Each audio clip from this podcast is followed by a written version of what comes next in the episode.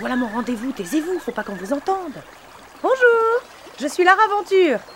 Je m'appelle euh, Céline Prisiecki. Je suis chargée mission Natura 2000 au Parc naturel du Vexin français. Vous êtes venu m'éclairer sur les sciences naturelles euh, Parce que vous savez, c'est pas mon fort. hein. Je sais que nous sommes au bord de l'Epte, que c'est un affluent de la Seine, né en Seine-Maritime, près de Forges-les-Eaux, son cours fait 113 km. Mais décrivez-moi un peu les alentours de l'Epte. La vallée de l'Epte, c'est une large vallée qui est encaissée, qui, a creusé un vaste plateau calcaire.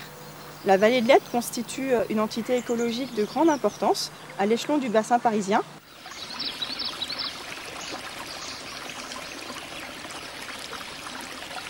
Nous sommes euh, à la frontière entre l'île de France et la Normandie. Donc il y a l'Epte qui se jette dans la Seine. Et donc euh, côté île de France, c'est le site Natura 2000. Donc ça prend vraiment tout le long de la vallée de l'Epte et euh, les principaux affluents.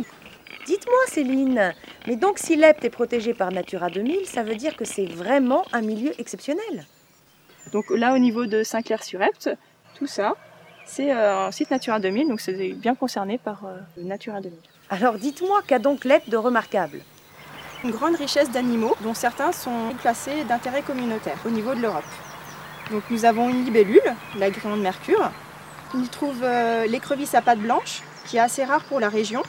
Et donc ces deux espèces sont liées aux petits cours d'eau et fossés qu'on retrouve euh, principalement dans la tête de bassin de l'Epte.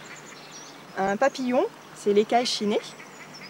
Cinq espèces de chauves-souris, le grand murin, le grand rhinolophe et le petit rhinolophe. Le murin à oreilles échancrées et le murin de Bechstein. Dans la rivière, on peut trouver aussi deux espèces de poissons protégés, le chabot et la lamproie planaire qui est une petite anguille.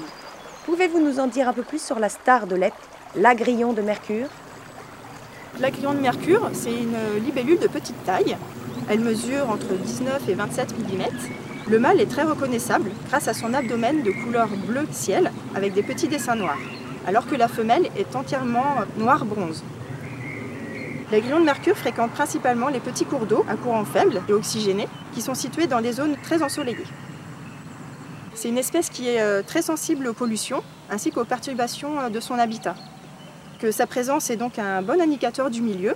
Et sur la vallée de l'Epte, l'agrillon de mercure est encore euh, très bien représenté.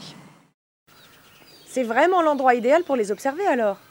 Merci Céline, je vais être attentive dorénavant. De nombreuses euh, sorties nature euh, sont organisées euh, via le parc naturel du Vessin français. N'hésitez pas à vous renseigner euh, pour y participer et découvrir euh, toutes les espèces euh, du parc du Vessin français. Bonne idée de promenade, merci Céline. Ah au fait, avant de partir Céline, vous savez que cette grande bâtisse est un ancien moulin? Il a été installé là par les moines du prieuré, près de l'église au XIIIe siècle. C'est pour lui qu'on a détourné ce bras de l'Epte sur les bords duquel nous sommes. Merci Céline. À bientôt sur les bords de l'Epte. Maintenant, on rejoint la route qu'on a quittée tout à l'heure. Et puis à droite jusqu'au prochain point, juste avant le pont.